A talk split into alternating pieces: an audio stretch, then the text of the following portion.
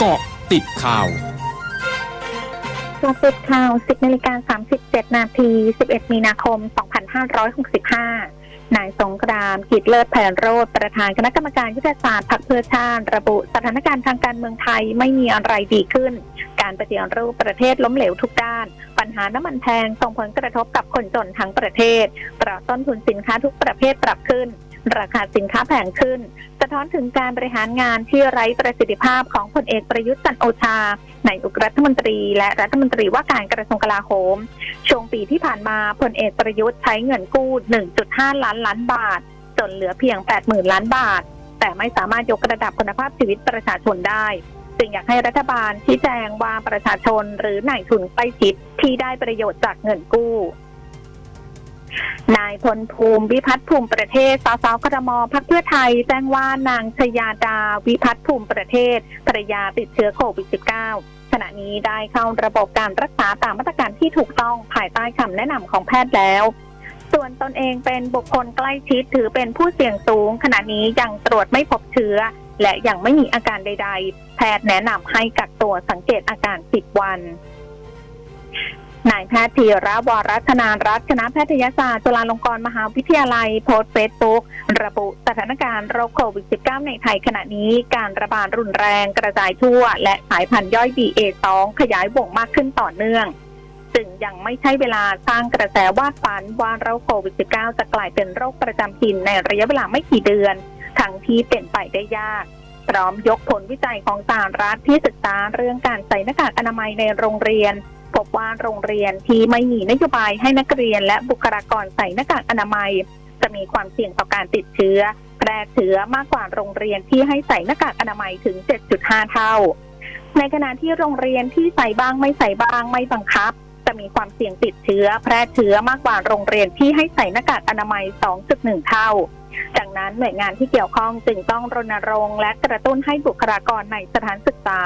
และนักเรียนใส่หน้ากากอนามัยอย่างถูกต้องเหมาะสม เพื่อลดความเสี่ยงต่อการแพร่ระบาดของโรคโควิด -19 ช่วงนี้ไปเกาะติดวิกฤตรัสเซียยูเครนค่ะ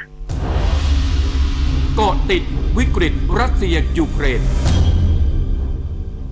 สถานเอกอัครราชทูตไทยณกรุงวอร์ซอประเทศโปแลนด์นำงบประมาณให้ความช่วยเหลือด้านมนุษยธรรมในนามรัฐบาลไทยให้แก่ยูเครนจำนวน 2 ล้านบาทจัดหาสิ่งของบรรเทาทุกข์ที่สภากาชาติยูเครนแจ้งว่ามีความต้องการอย่างมาก อาทิอาหารแห้ง ผ้าห่มและถุงนอน สิ่งของจำเป็นสำหรับเด็กผลิตภัณฑ์สุขอนามัย ชุดปฐมพยาบาล ร้อมทยอยส่งมอบความช่วยเหลือให้แก่สภากาชาติยูเครน ผ่านความร่วมมือของสภากาชาติโปแลนด์ เพื่อนำไปช่วยเหลือผู้ประสบวิกฤตการณ์ในยูเครนต่อไปองค์การอนามัยโลกหรือ WHO เผยวันนี้ โดยแนะนำให้ยูเครนทำลายจุลชีพก่อโรคที่เป็นภัยอันตรายระดับสูง ตามห้องวิจัยทางสาธารณสุขของรัฐ เพื่อป้องกันความเป็นไปได้ที่จะเกิดการรั่วไหลใด ๆ ที่อาจทำให้เกิดการระบาดของโรคในกลุ่มประชากร ทั้งนี้ผู้เชี่ยวชาญด้านความปลอดภัยทางชีวภาพระบุว่าการเคลื่อนกำลังของกองทัพรัสเซียเข้ามาในยูเครน และการโจมตีด้วยระเบิดในหลายเมืองของยูเครน ยิงเกิดความเสี่ยงต่อการเกิดโรค ที่เกิดจากการหลุดรอดออกมาของจุดชีพก่อโรค ช่วงนาคืบหน้าข่าวอาเซียนค่ะ ร้อยจุดห้าคืบหน้าอาเซียนคณะกรรมการสาธารณสุขแห่งชาติของจีนเผยวันนี้จำนวนผู้ติดเชื้อไวรัสโควิด -19 รายใหม่ในจีน ทะลุระดับ 1,000 รายเป็นครั้งแรกในรอบ 2 ปี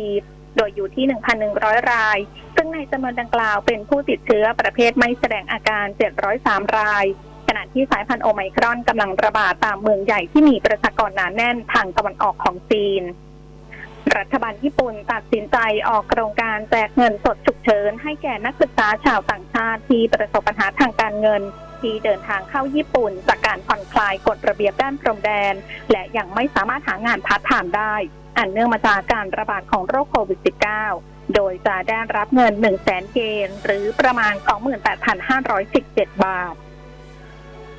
สำนักสถิตินิวซีแลนด์เผยวันนี้ ราคาอาหารประจำเดือนกุมภาพันธ์ของนิวซีแลนด์ ปรับเพิ่มขึ้นแตะร้อยละ 6.8 เมื่อเทียบกับเดือนเดียวกันของปีก่อน และแตะระดับสูงสุดในรอบ 11 ปี